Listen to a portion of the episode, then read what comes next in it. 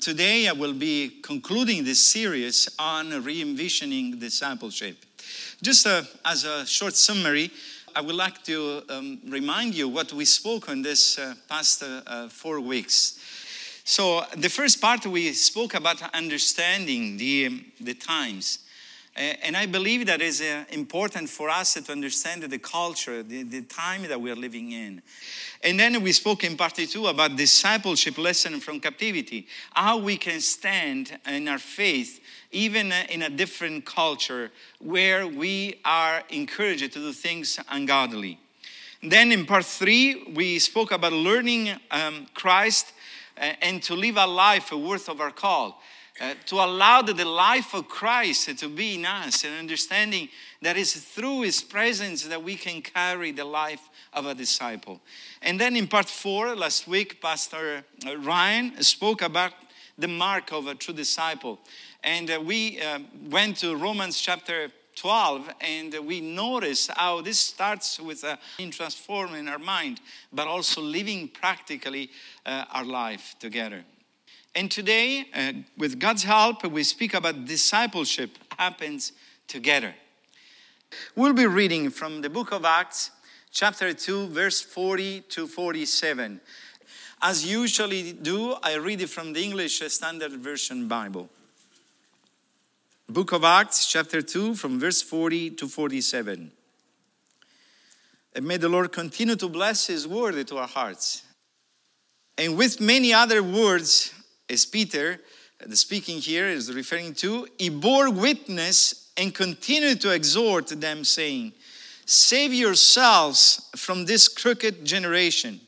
So those who received his word were baptized, and there were added that day about 3,000 souls. And they devoted themselves to the apostles' teaching and the fellowship, to the breaking of bread and the prayers and awe came upon every soul, and many wonders and signs were being done through the apostles. And all who believed were together and had all things in common. And they were selling their possessions and belongings and distributing the proceeds to all as any had need. And day by day, attending the temple together and breaking bread in their homes, they received their food with glad and generous hearts, praising God and having favor with all the people. And the Lord added it to their number day by day those who were being saved. Praise God for His word. Praise God for this passage of the scriptures. You see, our text gives us a picture of the early church before it was formalized and structured. And I believe that in all of this, we can see also that God starts something and He will bring it to accomplishment through the centuries. We still have the Word of God that speaks to us. We still have the Holy Spirit speaking to us. So that church that was in Jerusalem at the beginning of his, of his life is still the same church that God planted and indeed and projected for us today in 2019. I strongly believe that. You see, those first believers were radically baptized into a new community of people. The ecclesia, that's the Greek word that describes the church. The ecclesia, that means they called out. Those people were called out to follow Jesus in a new way. This call touched every aspect of their daily life the Spirit of God was guiding them into a new community that radically shook up the city of Jerusalem. And my desire, my brothers and sisters, is that the Spirit of God will continue to shook up the city of Montreal because of the church, the presence of believers empowered by the Holy Spirit, willing to follow radically Jesus Christ. That's our desire. And we should aim for that. Because if we don't believe that the gospel is the power of God, even for today, we will be already defeated. And one of the weapons that the enemy brings in the heart of believers is intimidation. I have some doubts to proclaim the gospel to other people because we don't think they will listen to us. But you know, there was the same atmosphere in Jerusalem. The message that Peter gave is a strong message. I will say that was a provocative message because this text that we read begins with a strong exhortation. Verse 40 says, And with many other words he bore witness and continued to exhort them, saying, Save yourselves from this crooked generation. In other words, he said, You now received the Spirit of God, you heard the gospel, you received the Spirit of God, now your lives must change. You must look different from this crooked generation. Salve yourself from it. What is the name of the, uh, of the church? Ecclesia, called out. There is a work that we need to rely on Jesus because we cannot be saved on our own. But also, there is a work that we need to do in our own. It's the work of the faith, the labor of faith that we need to have. I don't want to be negative here, but as I've been clear in this series, the church of Jesus doesn't need to seek to win the approval of a sick and dying culture. We have something better to offer to them, and it's the gospel, it's the power of God. That following Jesus is the only way, that is the truth, is the life. And I pray this morning that the Holy Spirit will imprint in our hearts the joy of the gospel of Jesus Christ. You see, there are values which transcend time and places. I was saying before that the Church of Jesus Christ in the early uh, years was different and not structures that maybe as we have today, but there are values that are always present. And I believe that Acts chapter 2 define those traits, those values values that are, need to be present even in our church. The Spirit brought them into a new community with new values and habits and rhythms of life. It was a community of faith living as God created them to live. We can see this dynamics of the community life in chapter 2, verse 42. And they devoted themselves to the apostles' teaching and the fellowship, to the breaking of bread and prayers. These are very clear elements of the life together, and we could spend weeks uh, trying to dissecting these elements. But today I will focus more on the life together, what it means being together.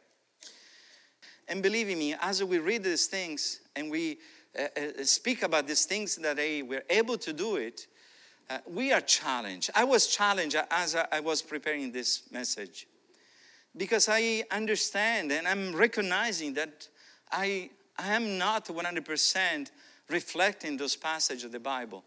And I need God's compassion and grace to mature in my walk with God. And I pray that you examine yourself at the same way. First of all, let's see what these believers did. The believers were not just the casual partners. What began with their initial obedience to the gospel was continued by their belief and practice to the apostles' doctrine and teaching. There was a moment that they started the walk with God, but they continued. They were not discouraged by the opposition of the people that were leading religion on that time in Jerusalem. And we read, and they devoted themselves. They didn't just wait for something special to happen. They didn't wait for a sickness to come to devote themselves to the teaching of the apostles. They didn't wait for a crisis in their job to come so they can pray more. They were proactive. They follow the teachings. They followed the doctrine of the apostles. And this was changing their mindset. You see, they continue what they started obedience to Christ. Since day one, obedience to Christ. This was the pattern. And we can see that not only on Jerusalem, but also when Barnabas went to preach the gospel in Antioch, where there was a revival due to the persecution, some of the people that were in Jerusalem uh, were forced to leave Jerusalem and go in uh, Antioch. And then the gospel brought such a blessing in those believers. And the church, the leaders, sent Barnabas to teach them the gospel. And when Barnabas get there, he told them, he exhorted them to remain faithful to the Lord with steadfast purpose. So Barnabas encouraged them, continue, stay firm in the faith, learn. And then later on, Paul and Barnabas, that became company partners in leadership and ministry, went in Antioch in Pisidia, another Antioch, and admonish people to continue in the grace of God. You can read this in chapter 13, verse 43. And then this follow up other city like uh, Lystra, Iconium, and Antioch of Syria were exhorted to continue in the faith. So there was a progressive work of the church in different cities, but a pattern was the same. You started, you continue to grow. There is no stagnation. And, brothers and sisters, we have to be careful not to become stagnant in the knowledge of Jesus Christ. And those people, they were growing. But how they were growing? In order to continue their faith, they would need actually to be together. They were together. I believe today we are losing this important truth in our digital age. Thanks to Facebook today or other social media, we no longer have the need to be with uh, one another, to be connected. And I'm very appreciative for those ministries that work online. But uh, I don't find anywhere in the Bible e church, meaning that community that will meet on the, on the web. The early church was meeting together. They will need to, once a while, give you some elbows on the side, on the front, on the side, just to grow together, to experience life together. You know, I believe that our fascination with the technology is severely hindering our desire and ability to actually be together. And I'm not against the technology, please. Understand that. Our phones have made our life more easier than ever. They give us guidance. The other day I was looking uh, Google Map, uh, construction sites in, in, uh, in, Montreal. And all the island of uh, uh, Montreal was very visible because all the flag that I wear for the construction. Thank God for the GPS that I have in my phone. When uh, I see a detour of the detour of the detour, but there is a payoff on that. And I'm talking about also about social media and testing and everything. We need to wake up and to see what technology is doing to us separation, alienation. There are books, sociologists are writing books on, on the effect of uh, technology in our lives today. One thing is already abundantly clear technology is making us more lonely than ever. We may have thousands of people or friends on Facebook, but let's be honest, how many of them are meaningful to you? How many of them you are able to call and interact? And let's be honest also, on Facebook, social media, we put things that are the best of ourselves the best vacations, the best car, the best dress. We portray something that is not real. But growing as disciples of Jesus Christ implies real life. This is what the early church did. You know, as a smart as Siri, for those who don't know, Siri is the um, vocal aid of the Apple system, or Alexa for Amazon, or Google Assistant for uh, Google. You know, those people, they don't know you. Or they think they know you. but really they cannot love you. They cannot discipline you. They cannot exhort you, encourage you. Don't rely on technology. We should employ the technology that is available to us, but we should also remember that it is limited, that we need to be together. And I have a wonderful application on this. You know, while I was preparing, I was saying, if the apostles today were living in our time, what did we do? In my mind, it came to one apostle, one that wrote the different books in the Bible, John. John wrote three epistles the first, second, third. He wrote the Gospel of John and he wrote the book of Revelation. And it's interesting. I find that verse very, very interesting.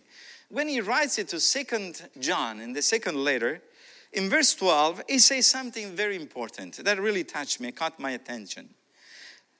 John says, Though I have much to write you, I would rather not use paper and ink. You see, paper and ink was the technology that it was able to use in those times. Paper and ink was the highest level of technology in those times. Think one moment, they were using parchments to write. They didn't have a pen like we have it today. It was complicated. So, writing with ink and paper was the best technology available in his time, and he used it. But, there is a but. But instead, I hope to come to you and talk face to face.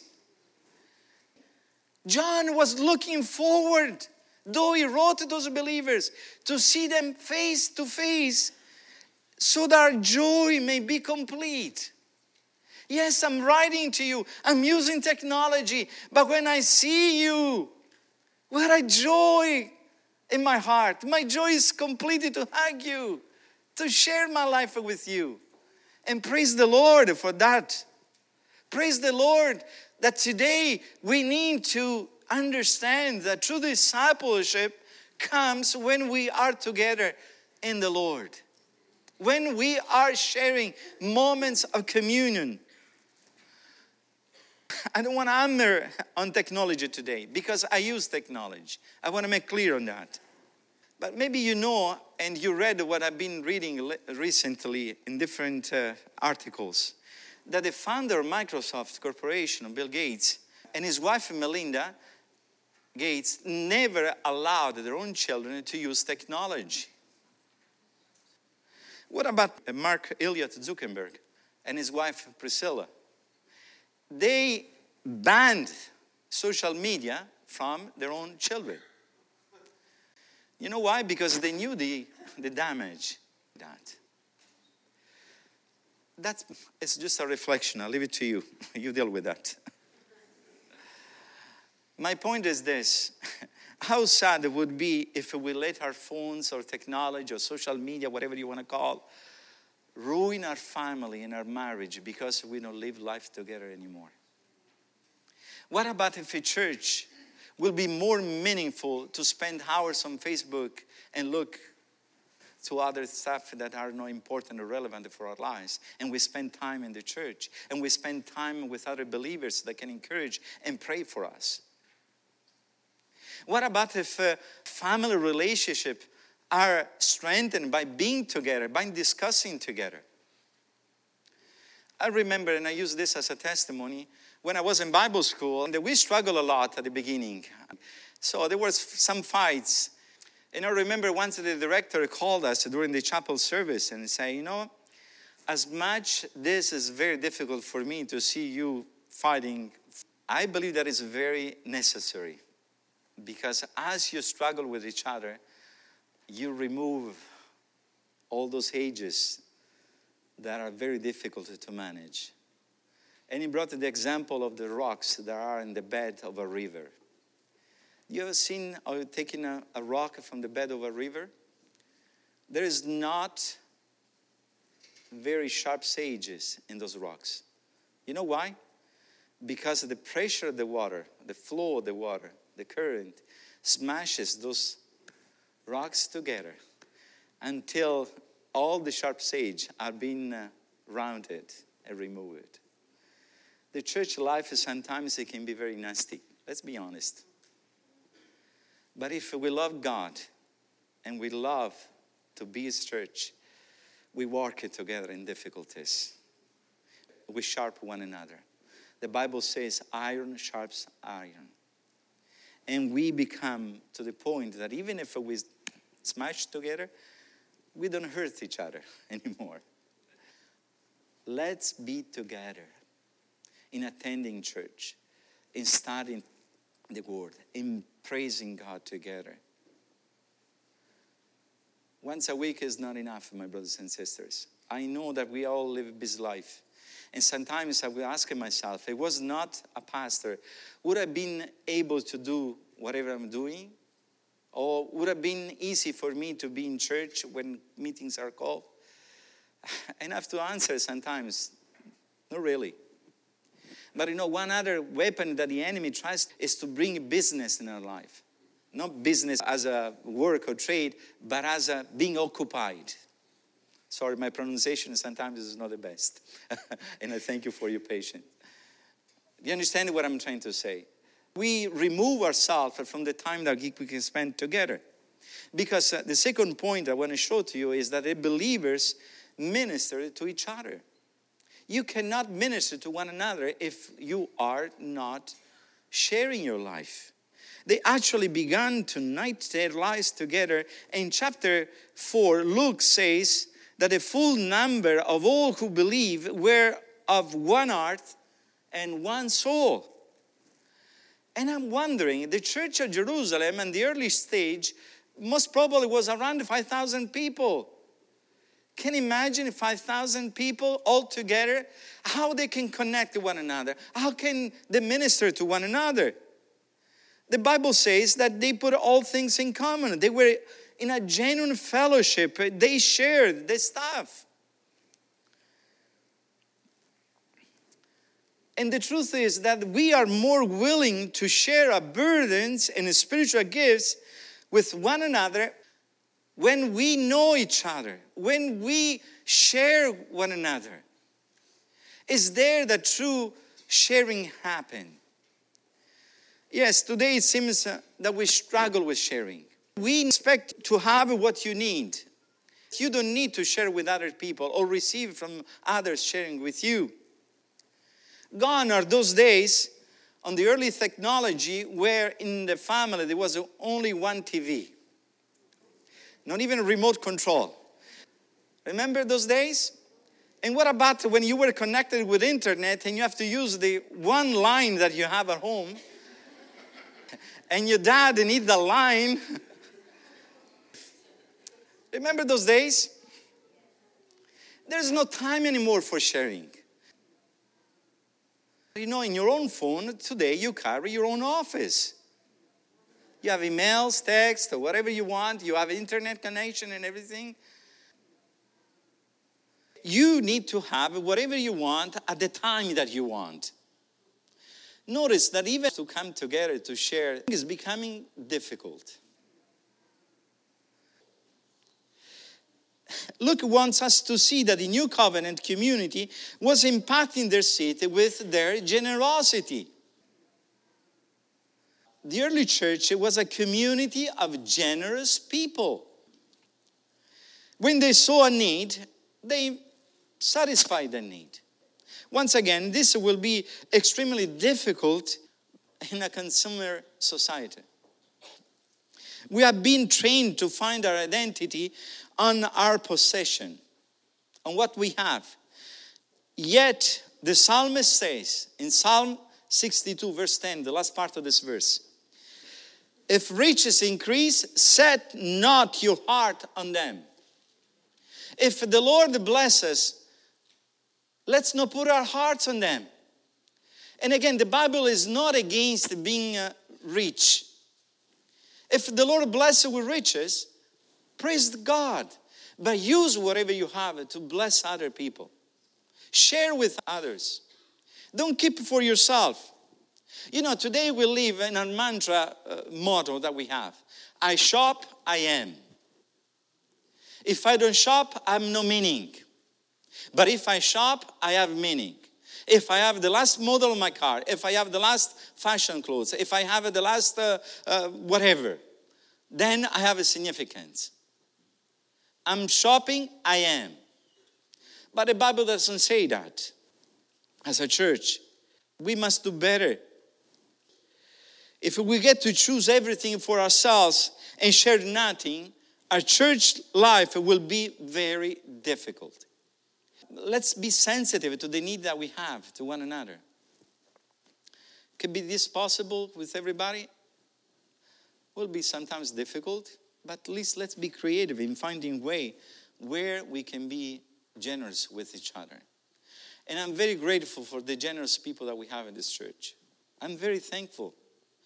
We have people that are very generous in this church, that they give sacrificially for the work of the Lord, but also for individual needs. And um, I know that, that you want to be identified, but I'm so grateful when somebody knocks to my door and say, Pastor, please, I don't want that person knows, but this envelope, can you give it to the brother? Can you give it to the sister? That's really touched my heart because it's an expression of the generosity of God in our midst.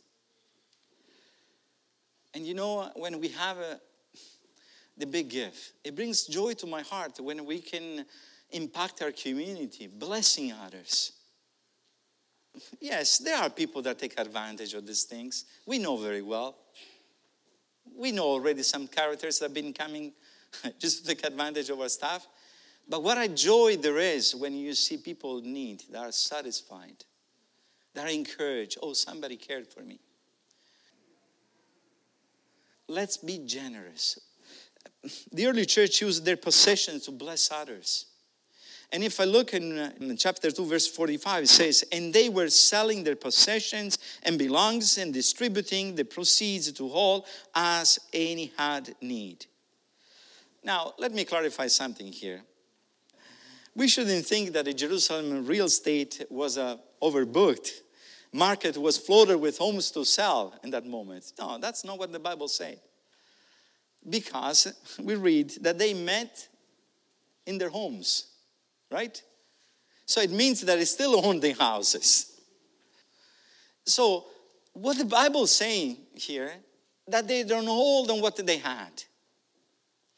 They were willing to give to others to share because they understood the principle that whatever they had, it was a blessing from the Lord.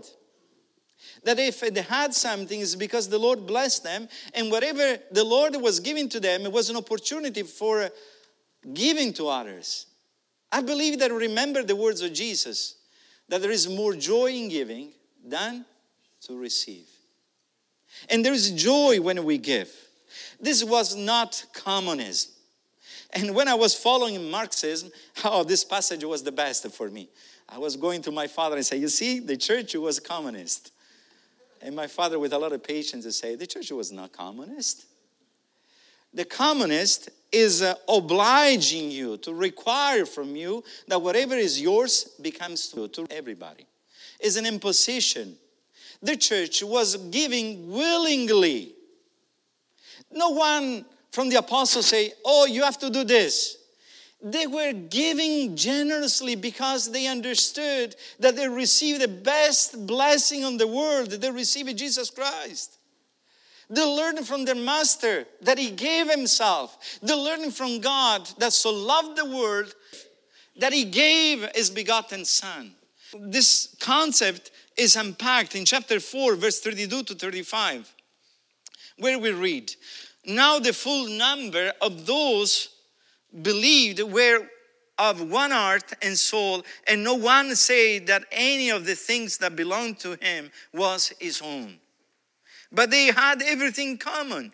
And with great power, the apostles were giving their testimony to the resurrection of the Lord Jesus, and great grace was upon them all. There was not a needy person among them, for as many as were owners of lands or houses, sold them, and brought them the proceed of what was sold, and laid it at the apostles' feet, and it was distributed to each as any had need. I'm not sure if you noticed, but this giving enabled the testimony and the teaching of the apostle about Jesus' resurrection. It seems that that generosity helped the church to transmit the gospel of Jesus Christ. And you know, brothers and sisters, we have on this society today the idea that churches are just asking money from those who are attending the church. They need to reflect that we are not asking money. It's the Spirit of God that forces us to be generous. I like to repeat often here from this pulpit when we have the offering uh, being collected. We are not interested to your money. We are interested to your soul. Because if the Lord has your heart, He has also your wallet. If the Lord has not your heart, I can tell you, you have to give for the Lord, you have to do this. It will be valued zero before the Lord. It's a question of heart. The matter is on the heart. No one imposed to give, but they were giving. They understood that there was such a, a blessing to be together. This is my last point. This was a community life. And community is not an optional in the work of the discipleship. The early leadership had this dilemma how we can disciple those people. The church had this influx of uh, 3,000 people in one day. Can you imagine if we have 3,000 people in our day, how we can disciple them? We read that they were meeting in the temple, but also in their homes, in small gatherings. There was only one place where 5,000 people could stay. It wasn't in the temple court. But also was much easier to connect in the homes with small gatherings. And uh, it's interesting, in the Old New Testament, that we find more than 50 times the encouragement to minister to one another. Love one another, pray for one another, encourage one another, support one another, bear each other burdens, confess your sins to one another. The list will continue on. So, how they can do this kind of ministry? In uh, small gatherings, small groups, today we'll say. You see, God called us to connect with other believers. The life of the believer is not isolation, is connection with other believers. You must be connected. You must be tied to other people where you can be taught about the Word of God. And although the culture drifts more and more towards individualism, towards being separate by others, the church has the responsibility to disciple people in the life together, in being together. And that's why our church believes strongly, the leadership, that small groups, though is not the magic solution for discipleship, is a wonderful venue where you can meet and where you can give your gifts. You receive from others and you give it to others. There is a sharing, there is a life together, there is mutual accountability that comes to, and this is the life together that God wants us to have. And uh, our vision is very simple reflects the vision of Fairview, the general vision of the church. Connect to God, connected to one another, connect to the community. While you are part of a small group, and that's what we encourage you to you uh, do to do, you will be connected with other believers. Let's be honest, we cannot know each other. If I look here in this sanctuary right now, I don't think we all know each other very deeply. I have to be honest. Some of you, I don't even know the name uh, that I see presently here. Maybe you are visiting us for the first time. But when you are connected to a small gathering, a small group will give you the opportunity to connect deeply and to be accountable to one another and to grow spiritually. I want to be clear on this. Small groups doesn't make discipleship. Only disciples make other disciples. But small groups could be a venue where you can grow and you can mature. You see, today maybe my sermon raised some questions to you. And uh, you cannot stop and say, Pastor, can I ask you this question today? But in a small group setting, you can ask questions. Other people can give you more clarification. There is an interaction. And what does a small group look like? It's a moment where we can fellowship together, we can learn to encourage one another, we can study the Bible, we can pray together, and also we can be taught to develop our gifts. Because our goal is not to be stagnant in one small group, but to multiply those small groups. It's like a gymnasium where your spiritual strength is trained. And uh, it's a place where you can discover your strength. And maybe from those small groups, together in harmony with other ministries that we have in the church, we can encourage the member of the small groups to be part of other ministries and grow together, being connected with the larger body of Christ. So, my brothers and sisters, I want to encourage you to be connected with the small groups. We started last year. We had a good number. We are not satisfied with that. We want to see more and more people being connected together in small groups and more leaders being developed by God's grace. So I'm really excited for the opportunity that we have to connect with our small group. And before I close this sermon, I want to call one person that was part of a small group last year and is a relatively new in the faith. And I want to hear what she has to say. Sonia, can you come forward, please, and share what the Lord did through you with the small groups? When I heard about the small groups, I was hesitating a bit because um, I wasn't sure about my schedule if I was able to commit to the group and be there a certain day, a certain time. And we gave it a try the first time, and uh, we, as a group, we loved it so much that we were not able to miss once, even if it was raining, it was snowing, and cold, and whatever happened. We have clients we changed that day specifically to stay there and be together that day. And um, so when uh, Rocco uh, asked me to come and, and, testify, I sent a text to my group and I asked them to uh, give me some feedback.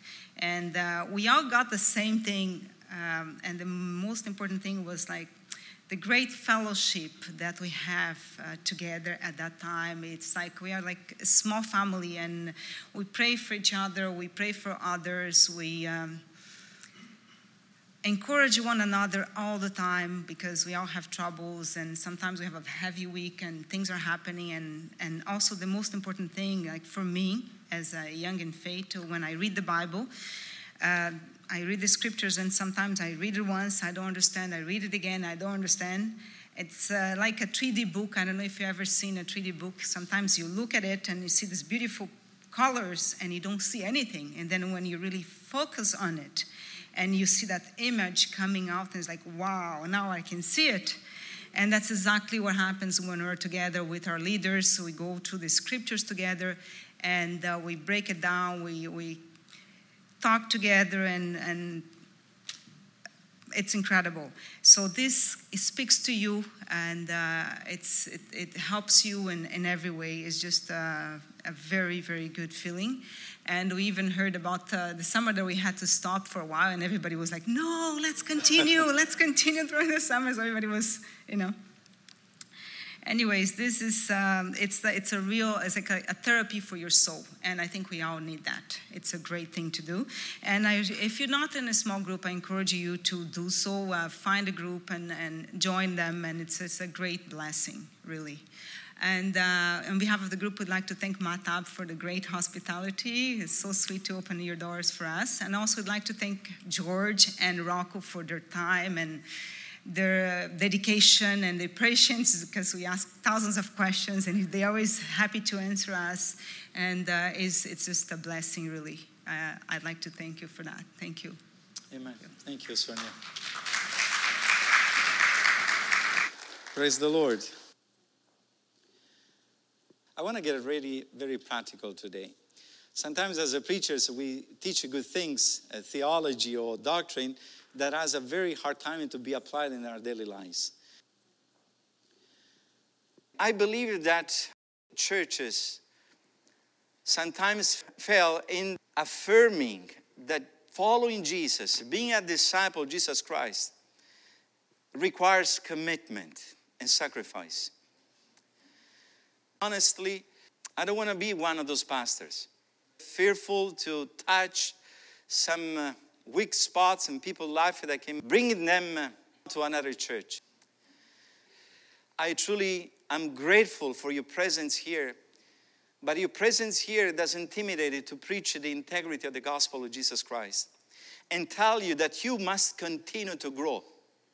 Doesn't matter if you have one week that you're in church or you have 50 years, you need to continue to grow in the ways of the Lord.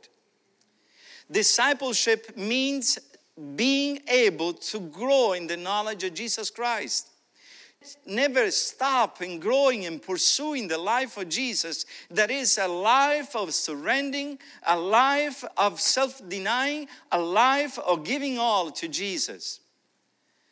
And if I hurt your feelings, I'm sorry, but I'm not apologetic on that. We need to take our cross. And our cross is not a trial that we have, but it's the message, what the gospel of Jesus Christ, what the gospel entitles in following Jesus. And I pray this morning that as we examine the life together of the church, we can grow spiritually and we commit ourselves as those believers did. Amen.